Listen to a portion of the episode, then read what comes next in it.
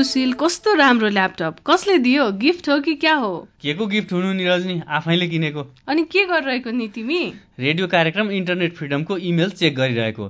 केही इमेलहरू आएका रहेछन्। कार्यक्रमकै बारेमा हो भने पढेर सुनाउ न त। कार्यक्रमकै बारेमा त हो नि।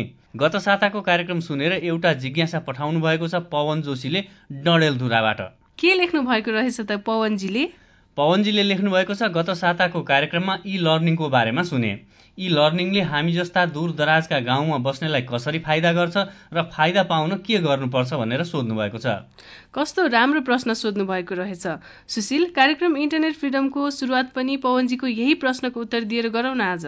हो यसै गरौँ। पवनजीको प्रश्नको उत्तर दिँदै हुनुहुन्छ ICT for education and social development विषयका सहजकर्ता तथा free and open source software इन्टरप्राइजेसका Hempal Shrestha. इ लर्निङले खास त हामीलाई चाहिँ धेरै नै फाइदा पुऱ्याउन सक्छ। पहिलो त हामीलाई यसले चाहिँ हाम्रो जुन लाग्ने लागत छ कस्टमा सेभिङ गर्दछ।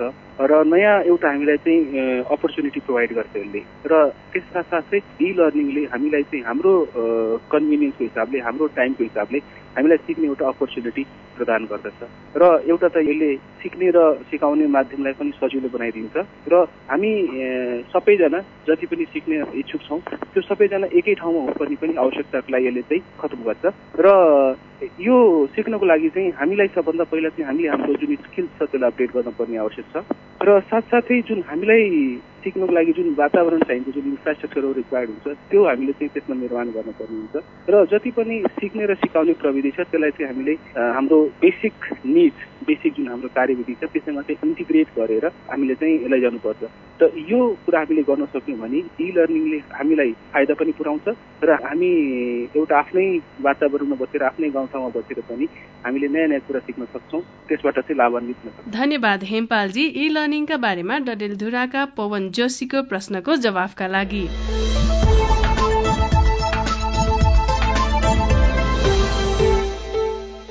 तपाईँ अहिले इन्टरनेट सोसाइटी नेपालको प्रस्तुति रेडियो कार्यक्रम इन्टरनेट फ्रिडम सुन्दै हुनुहुन्छ। देशभरिका विभिन्न एघारवटा रेडियो स्टेशन मार्फत तपाईँ यो कार्यक्रम सुन्न सक्नुहुनेछ। ती रेडियो स्टेशनहरू हुन् radio Nepalvani FM Ilam radio Parivartan Itahari Sunsari radio today Janakpur Dhanusha radio Loktantra Dhading radio Upatyaka Kathmandu Barahi FM Pokhara Madhyabindu FM Kawasoti Nawalparasi radio Indreni Ghorahi Dang radio Krishnasar Nepalgunj Banke radio हाम्रो मालिका लम्की कैलाली र radio सुदूर आवाज डडेलधुरा। यी रेडियोहरूबाट कार्यक्रम internet freedom हरेक आइतबार यसै समयमा आधा घण्टासम्म प्रसारण हुन्छ। र त्यसै गरी यी रेडियो स्टेशन बाहेक यो कार्यक्रम डब्लुडब्लुडब्लु dot internet freedom dot O R G dot एनपीबाट आफूलाई अनुकूल हुने समयमा डाउनलोड गरेर पनि सुन्न सक्नुहुनेछ।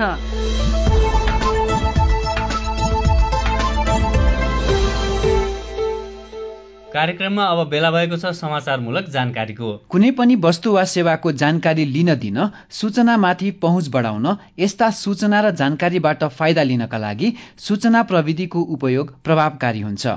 सूचना प्रविधिको माध्यमबाट प्राप्त भएको जानकारीहरूको विश्लेषण गरी आफ्नो अनुकूल प्रयोग गर्न सकिन्छ।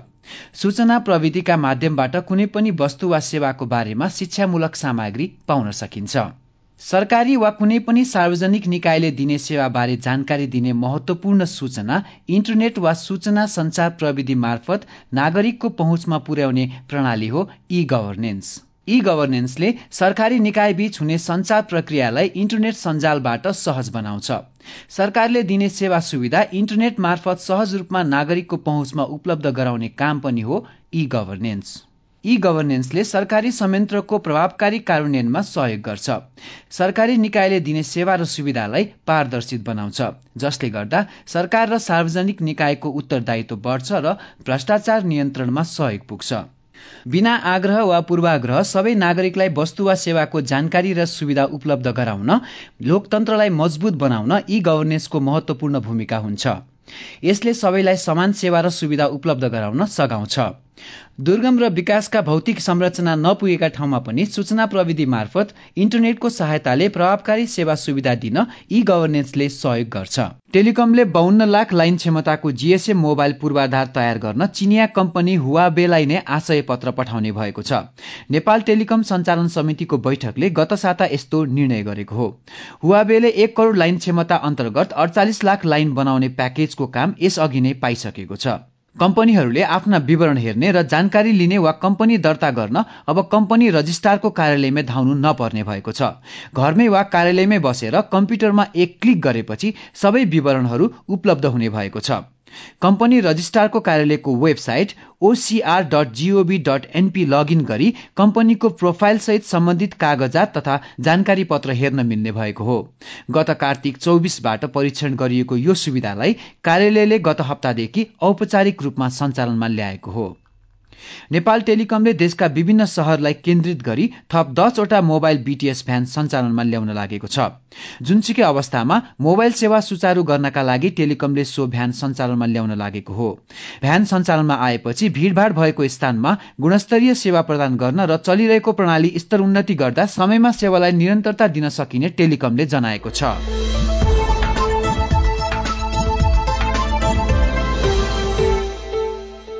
समाचार तथा जानकारी पछि अब आजको विषयवस्तुमा कुरा गरौं। गत साता हामीले ई लर्निङको कुरा गर्यौं आज भने हामी कार्यक्रममा ई गभर्नेन्सको बारेमा कुरा गर्छौं। होइन त सुशील? हो रजनी।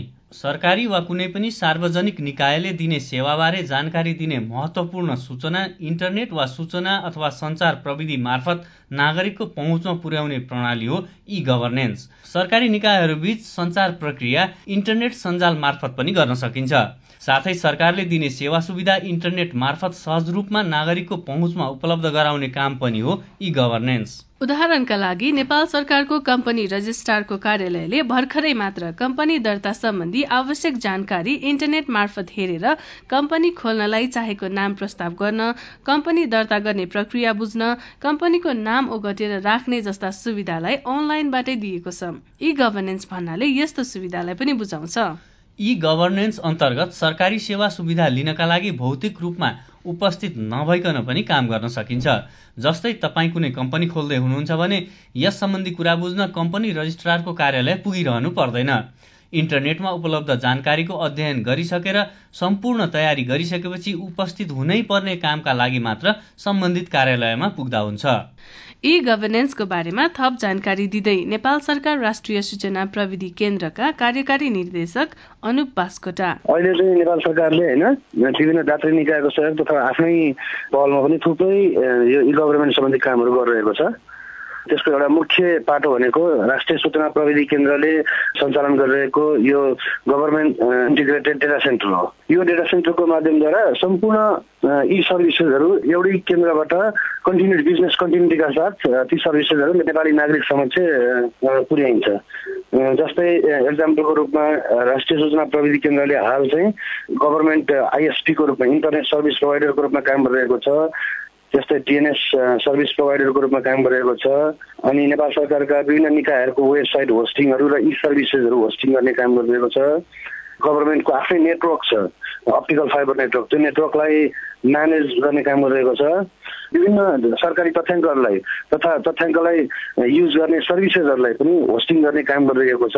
त्यस बाहेक यो नेपाल सरकारलाई अहिले तत्काल एडिबीले एउटा अम्ब्रेला एक्टिभिटी अन्तर्गत यो e government program ICT development project भनेर एउटा फ्रेमवर्क अन्तर्गत सहयोग गरिरहेको छ।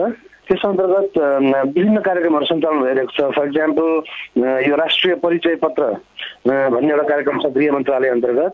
त्यस्तै मिनिस्ट्री अफ जनरल एडमिनिस्ट्रेसन सामान्य प्रशासन अन्तर्गत। नेपाल सरकारका इम्प्लोइहरूलाई म्यासिभ ट्रेनिङ दिने एउटा कार्यक्रम पनि सञ्चालन भइरहेको छ। त्यस्तै गरी department of land reform management भूमि सुधार अन्तर्गत जग्गा जमिनहरूलाई चाहिँ वेब मार्फत चाहिँ आफ्नो जग्गाको स्टेटस हेर्ने एउटा प्रोजेक्ट छ। त्यो प्रोजेक्ट पनि सञ्चालन भइरहेको छ। त्यसलाई हामी land record information management system भन्छौँ। त्यस्तै गरी डिपार्टमेन्ट अफ ट्रान्सपोर्ट म्यानेजमेन्ट अन्तर्गत इलेक्ट्रोनिक लाइसेन्स र भेहिकल रेजिस्ट्रेसन भन्ने एउटा प्रोजेक्ट सञ्चालन भइरहेको छ। त्यस अन्तर्गत नेपालका जति पनि लाइसेन्स होल्डरहरू छन्। तिनीहरूको इन्फर्मेसनलाई सेन्ट्रलाइज रूपमा कन्सोलिडेट गर्ने एडोप्रेट गर्ने तथा smart card based electronic licence provide गर्ने।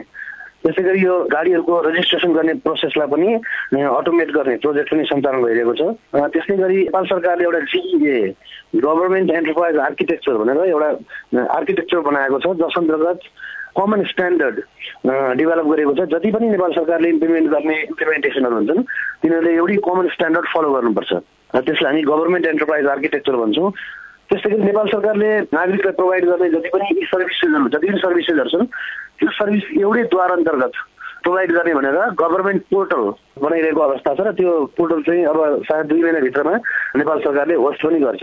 र त्यस पोर्टलको उद्देश्य सबै नेपाल सरकारका सर्भिसेसहरूलाई वान स्टप पोर्टल भन्छौँ हामी एउटै पोर्टलबाट प्रोभाइड गर्नु हो। जसले गर्दा अहिलेका छरिरहेका जति पनि सेवाहरू छन् ती सेवाहरू चाहिँ खोज्न नेपाली नागरिकलाई असाध्यै अप्ठ्यारो पर्छ। अबदेखि चाहिँ वान स्टप पोर्टलबाट प्रोभाइड हुन्छ। अनि त्यसै गरी GIDC government integrated data centre park छ। त्यो डेटा सेन्टरले चाहिँ स्टिल लगायत अरू बाँकी सर्भिसेस जस्तै भनौँ नेपाल सरकारले अहिले भन्सार विभागलाई पनि अटोमेट गरिरहेको छ। हामीसँग डिजिटल सर्टिफिकेट इस्यु हुने अवस्था छ। यो सेक्योर डिजिटल सर्टिफिकेट त्यसै गरी हाम्रो पब्लिक प्रोक्योरमेन्ट मोनिटरिङ अफिस पनि अटोमेट भइरहेको छ। जस अन्तर्गत अबदेखि टेन्डरहरू गर्दाखेरि e electronic tender electronic billing गर्नुपर्छ। ती सर्भिसेसहरू भयो त्यस्तै एमआरपी भयो मसिन रिडेबल पासपोर्ट यी जति पनि सर्भिसेसहरू छ यी सबै सर्भिसेसहरू चाहिँ राष्ट्रिय सूचना प्रविधि केन्द्र अन्तर्गतको जिआइडिसीबाट चाहिँ यी सबै कामहरू चाहिँ सम्पन्न गरिन्छ। यस अर्थमा हेर्दाखेरि चाहिँ अहिले नेपाल सरकारले जति पनि अटोमेसनको प्रोसेसहरू अगाडि बढाएको छ त्यो अति नै महत्त्वपूर्ण तथा भोलिको दिनमा एउटा सूचना प्रविधिमा ठुलो फर्कोमा हामी देख्नुपर्छ भन्ने भन्न चाहन्छु।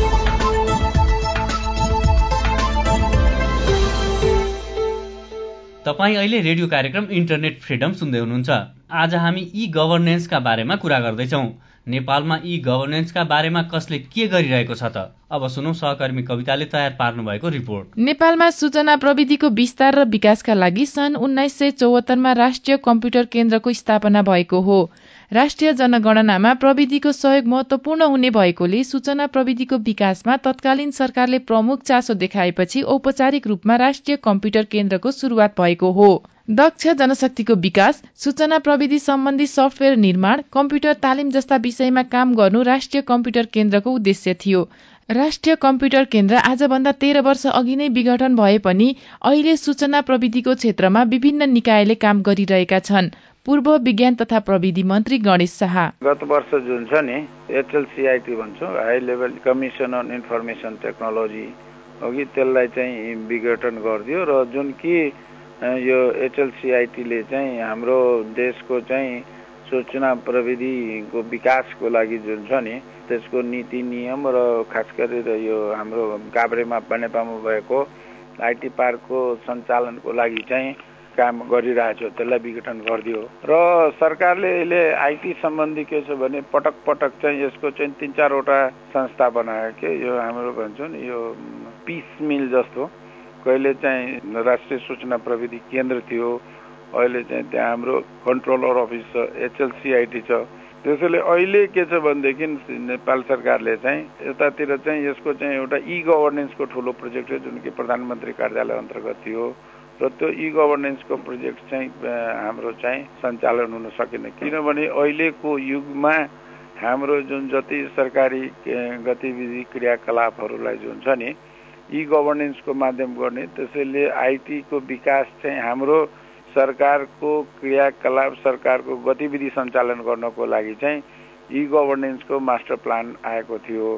तर दुर्भाग्यवश त्यो प्रधानमन्त्री कार्यालय अन्तर्गत थियो किनभने त्यो विभिन्न मन्त्रालयहरूसँग समायोजन गर्नुपर्ने। तर त्यो इ गभर्नेन्सवाला चाहिँ मास्टर प्लानको प्रोजेक्ट पनि हाम्रो बिचैमा चाहिँ अड्क्यो र त्यसै गरी सरकारले चाहिँ एचएलसिआइटीको लाई चाहिँ विघटन गरिदियो। र दुर्भाग्य के छ भने आइटीको लागि हेर्ने जुन मन्त्रालय छ विज्ञान प्रविधि मन्त्रालय यो आफैमा कहिले चाहिँ एक कुनै प्रधानमन्त्री जो आयो भने बेग्ली मन्त्रालय हुने कुनै आयो भने वातावरण मन्त्रालयमा एक दिने त्यसले गर्दाखेरि आइटी सेक्टर चाहिँ जहिले पनि एउटा नेतृत्वविहीन ध्यान नपुगेको र हचुवा किसिमले चलिरहेको थियो। अहिले सरकारले चाहिँ यो आइटी सूचना विभाग यो सूचना प्रविधि विभाग चाहिँ मन्त्रालय अन्तर्गत चाहिँ गठन गरेको छ। अब यो विभागले चाहिँ अब कसरी काम गर्छ चाहिँ अहिले हेर्न बाँकी नै छ। सूचना प्रविधिको विकासका लागि निजी क्षेत्रको प्रयास पनि महत्वपूर्ण छ। यसका लागि सन् उन्नाइस सय बयानब्बेमै स्थापना भएको मर्कन्टाइल कम्युनिकेशन्सको भूमिका महत्वपूर्ण छ। मर्कन्टाइलले नेपालमा इन्टरनेट वितरण गर्न थालेको उन्नाइस सय पञ्चानब्बेदेखि नै हो। दुई हजार बाहन्न सालपछि भने नेपालमा सूचना प्रविधिको क्षेत्रमा सरकारी नीतिले निजी क्षेत्रको सहभागितालाई व्यापक बनायो। सरकारी प्रयासबाटै दुई हजार पचपन्न सालमा राष्ट्रिय सूचना प्रविधि केन्द्रको स्थापना भयो। यसले पनि सूचना प्रविधिको विकासका लागि सरकारको प्रमुख अङ्गका रूपमा काम गर्छ। सूचना प्रविधिको विकास र विस्तारका लागि सरकारले आइटी पार्कको निर्माण गर्यो। उच्च स्तरीय सूचना प्रविधि आयोगको पहलमा आजभन्दा छ वर्ष अगाडि ई गभर्नेन्स मास्टर प्लान तयार भयो। उच्च स्तरीय सूचना प्रविधि आयोगका पूर्व उपाध्यक्ष मनोहर भट्टराई। छ वर्ष अगाडि इ गभर्नेन्स मास्टर प्लान तयार भयो। त्यही अनुसारको अहिले इ गभर्नेन्सको एउटा बृहत आयोजना सञ्चालनमा छ। र त्यस अन्तर्गत विभिन्न यो मन्त्रालयमा विभिन्न विभागमा एप्लिकेसन्सहरू डेभलप गर्ने यो ड्राइभिङ लाइसेन्स लगायत ल्यान्ड रेकर्ड्स म्यानेजमेन्ट लगायतका एप्लिकेसन डेभलप गर्ने कार्य अगाडि बढिरहेको मैले बुझेको छु। म अहिले सरकारमा त छैन तर मैले आफैले सुरु गरेको परियोजना भएर त्यसमा अलिकति भन्न सक्छु। त्यो मैले बुझेसम्म त्यो यो इ गभर्नेन्सको जुन परियोजना सञ्चालनमा चाहिँ अलिकति चुनौतीमा छ भन्ने कुरो मैले बुझेको छु। किनभनेदेखि प्राविधिक कुरा मात्रै होइन त्यसमा अलिकति जुन किसिमको प्रशासनिक अथवा राजनैतिक इच्छा शक्ति चाहिन्छ इ गभर्नेन्सलाई अलिकति सुचारू रूपले लग्नलाई त्यसको अभाव भइरहेको मैले त्यहीँ पनि महसुस गरेका थिएँ। र अहिले पनि त्यही किसिमको चुनौतीबाट त्यो गुज्रिरह हुनुपर्छ जस्तो मलाई लाग्छ। तर यति भन्दा भन्दै पनि त्यसको समग्र पक्षमा तपाईँले हेर्ने हो भनेदेखि त्यसका केही पक्षहरूमा जस्तो म आयोगमै छँदाखेरि पनि त्यसको एउटा महत्त्वपूर्ण पक्ष गभर्मेन्ट इन्टरप्राइज आर्किटेक्चर भन्ने कम्पोनेन्टमा एकदमै राम्रोसँग हामीले त्यसलाई सम्पन्न गरेका थियौँ। त्यो एउटा चाहिँ त्यसले चाहिँ इ गभर्नेन्समा को लागि एउटा जग बसाउने काम गरेका थियो। र त्यसै अनुरूप अरू अरू कार्यहरू पनि अगाडि बढिरहेको मेरो जानकारीमा त आएको छ। तै पनि तथापि मैले नराडिकन भन्नुपर्दा त्यस्तो कार्यक्रमलाई सफल बनाउनलाई जुन किसिमको प्रशासनिक राजनीतिक इच्छा शक्ति चाहिन्थ्यो त्यो चाहिँ त्यति प्रकट भइरहेको मैले देखेको छैन। अनि अर्को प्रसङ्ग उठाउनु भयो आइटी पार्कको आइटी पार्क यो चाहिँ बनेपामा अवस्थित। त्यसमा पनि अब अहिले आएर बनेपासम्मको पहुँच पनि सहज भएको बाटोहरू पनि चौडा भएको स्थितिमा पहिला अलिकति व्यावहारिक कठिनाइ थियो त्यसलाई सञ्चालनमा ल्याउनलाई ट्राफिकको समस्या आदि इत्यादिले गर्दाखेरि त्यहाँ जानुपर्ने जुन लक्षित कम्पनीहरू हो उनीहरू जान नमान्ने लगायतका समस्याहरू थियो। तर अहिले चाहिँ अलिकति सहज भएको छ। त्यसलाई पनि अब फेरि पनि म भन्छु राजनैतिक प्रशासनिक इच्छा शक्तिको कुरा किन निकाल्छु भनेदेखि चाहिँ कुनै नीतिगत सुविधासहित त्यो आइटी पार्कलाई अलिकति प्रवर्धन गर्ने प्रयास गरियो भनेदेखि त्यसले सञ्चालन हुने मौका पाउँछ।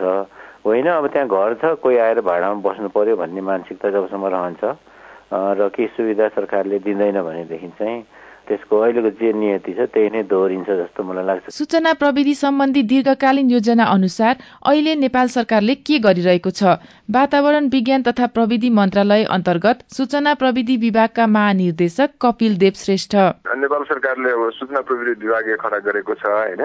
अब सबै प्राइभेट पब्लिक गभर्मेन्ट भयो ब्याङ्किङ एजुकेसन सबैलाई कोअर्डिनेट गर्ने उनीहरूलाई लिडरसिप प्रदान गर्ने एडभाइजरीको रूपमा काम गर्ने होइन? त्यस्तै अब यो आइटी इन्डस्ट्रीलाई प्रमोट गर्ने फेसिलिटेट गर्ने आइटी इन्डस्ट्री अनुसार लगानी बढाउने इन्भेस्टमेन्ट बढाउने त्यसपछि रोजगारी सृजना गर्ने सेल्फ मोटिभेसन सेल्फ इम्प्लोइमेन्टको इन्भाइरोमेन्ट सृजना गर्ने अब त्यस्तै यो आइटीको स्ट्यान्डर्डहरू बनाउने केही आइटी सफ्टवेयरहरू समेत बनाएर लागू गर्ने र त्यसलाई कन्ट्रोलिङ र रेगुलेसन मेकानिजम बनाउने आइटी मास्टर प्लानहरू बनाउने आइटी प्रमोसनको लागि आइटी पोलिसी ल रेगुलेसन्सहरूमा आवश्यक संशोधन गर्नुपर्ने अथवा त्यसलाई प्रचार प्रसार गरेर यो आइटी सम्बन्धी साइबर लहरूको जानकारी गराउने सचेतनामूलक कार्यक्रमहरू सञ्चालन गर्ने आइटी म्यान पावरहरू डेभलप गर्ने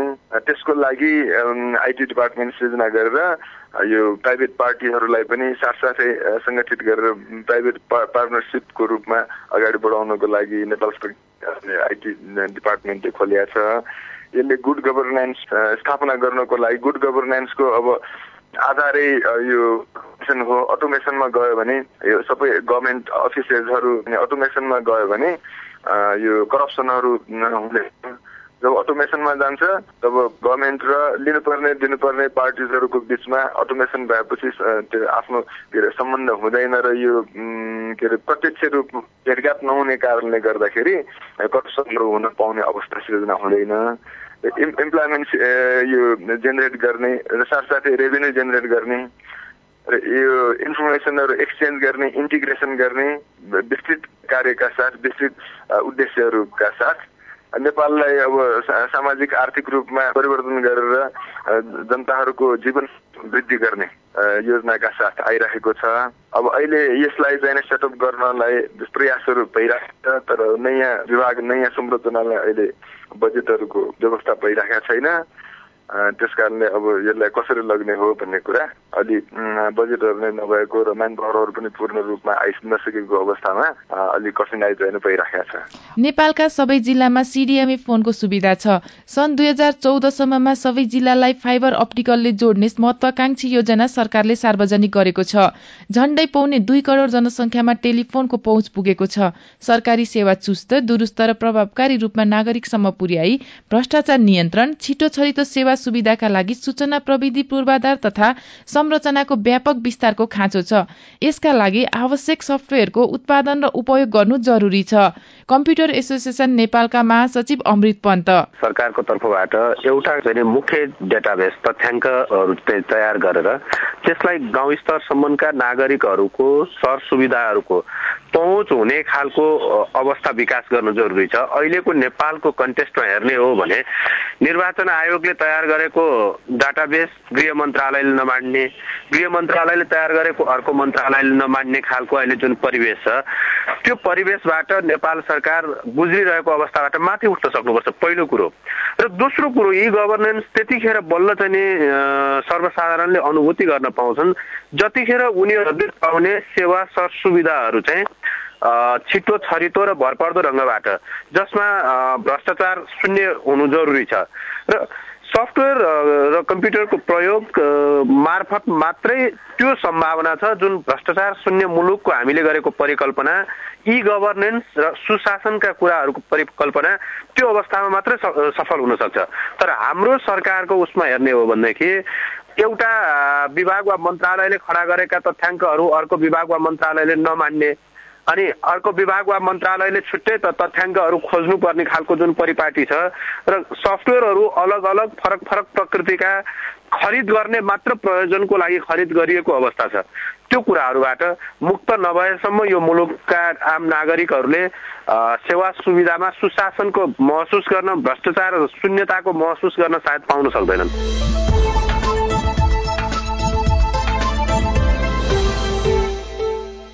तपाईँ अहिले रेडियो कार्यक्रम इन्टरनेट फ्रिडम सुन्दै हुनुहुन्छ। यो कार्यक्रम इन्टरनेट सोसाइटी नेपालको प्रस्तुति हो। तपाईँलाई यो कार्यक्रम कस्तो लागिरहेको छ? कार्यक्रम सम्बन्धी कुनै पनि सुझाव वा प्रतिक्रिया छ भने हामीलाई इमेल ठेगाना info at internet freedom dot O R G dot एनपीमा लेखेर पठाउनुहोला। अनि इन्टरनेटका बारेमा तपाईँका कुनै पनि जिज्ञासा छन् भने हामीलाई सोध्नुभयो हुन्छ। साथै तपाईँ फेसबुक चलाउनुहुन्छ भने हामीलाई फेसबुक पेज डब्लु थ्री फ्रिडममा भेट्न सक्नुहुनेछ। ट्विटर प्रयोगकर्ताका लागि हाम्रो ट्विटर ठेगाना पनि डब्लु थ्री फ्रिडम नै हो।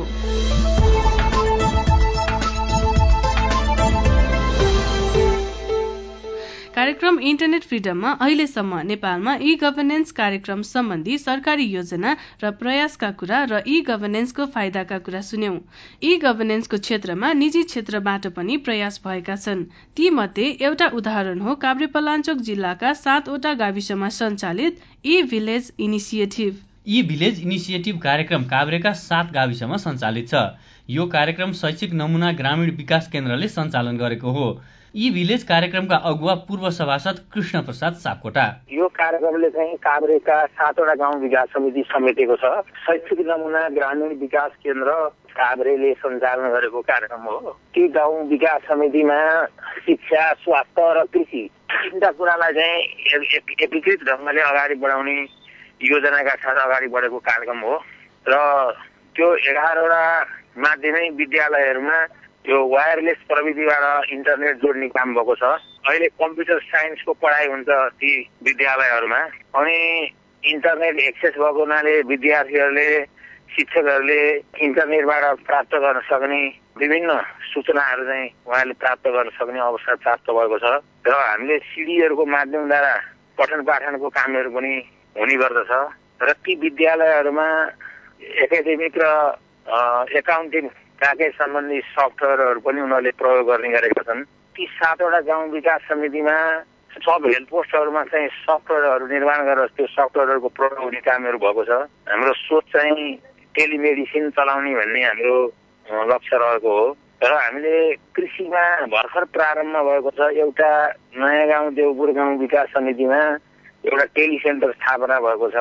त्यो टेलिसेन्टरको माध्यमद्वारा अब बजारमा किसानहरूको पहुँच पुर्याउने र इन्फर्मेसन चाहिँ नि सेयरिङको कुराहरू हुन सक्ने र उनीहरूलाई किसानहरूलाई विभिन्न बाली नालीमा रोग लागेको बेलामा विशेषज्ञ सेवा पनि प्राप्त गर्न सक्ने जसको माध्यमबाट हुन सकोस् भन्ने हाम्रो चाहना हो। त्यो अनुसार हामीले क्रमिक रूपले अगाडि बढाउँदैछौँ। संसारका विकसित मुलुकहरूमा अब जन्मेदेखि मृत्यु पर्यन्तसम्म उनीहरूको स्वास्थ्य सम्बन्धी रेकर्ड राख्ने कामहरू हुने गर्दछ। र अब हाम्रो यहाँ त्यस्तो खालको कुराहरू छैन। र त्यस्तोका चाहिँ एउटा चाहिँ उनीहरूले चाहिँ रेकर्डिङको व्यवस्था पनि होस् हरेक व्यक्तिको प्रोफाइलहरू पनि होस् र अनि टेलिमेडिसिनको माध्यमद्वारा सब हेल्थ पोस्टले सबै सेवा दिन सक्ने अवस्था हुँदैन उनीहरूको क्षमता पनि हुँदैन। हस्पिटलसँग उनीहरूको चाहिँ सम्बन्ध विकास गर्ने र हस्पिटल टु सब हेल्थ पोस्टका बिचमा चाहिँ यो भिडियो कन्फरेन्सिङको माध्यमद्वारा टेलिमेडिसिन पुर्याउने भन्ने कुरा हो। अब जसले गर्दाखेरिमा चाहिँ प्रत्यक्ष भिडियो कन्फरेन्सिङ भएपछि डक्टरहरूले पनि के अवस्था रहेछ भनेर बिरामीको अवस्था बारेमा हेर्न सक्छन् बुझ्न सक्छन् र उनीहरूले सुझाव दिन सक्छन् र अनि टाढा टाढा रहेका सब हेल्थ पोस्टहरूमा पनि डक्टरहरूको विशेषज्ञ सेवा प्राप्त गर्न सक्ने अवस्था हुन्छ र त्यसले गुणस्तरीय सेवा प्रदान गर्न सक्छ भन्ने हाम्रो चाहना हो। यी भिलेज इन काभ्रेमा भएको अहिलेको कार्यक्रम यही हो।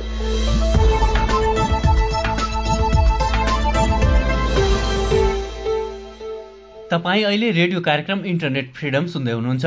कार्यक्रम सुनेपछि तपाईँका मनमा पनि इन्टरनेट सम्बन्धी कुनै जिज्ञासा छन् भने हामीलाई भन्नुहोला। हामी कार्यक्रम मार्फत तपाईँका जिज्ञासाको उत्तर दिने प्रयास गर्छौं। कार्यक्रम सम्बन्धी कुनै पनि सुझाव वा प्रतिक्रिया दिनका लागि हाम्रो इमेल ठेगाना हो info at internet freedom dot O R G dot NP साथै इन्टरनेट सम्बन्धी आफूलाई लागेका कुराहरू हाम्रो फेसबुक पेज र ट्विटर पेज डब्लु थ्री फ्रिडममा गएर पनि राख्न सक्नुहुन्छ। साथै यो कार्यक्रम हाम्रो website डब्लुडब्लुडब्लु dot internet freedom dot O R G dot NP मार्फत डाउनलोड गरेर पनि सुन्न सकिन्छ।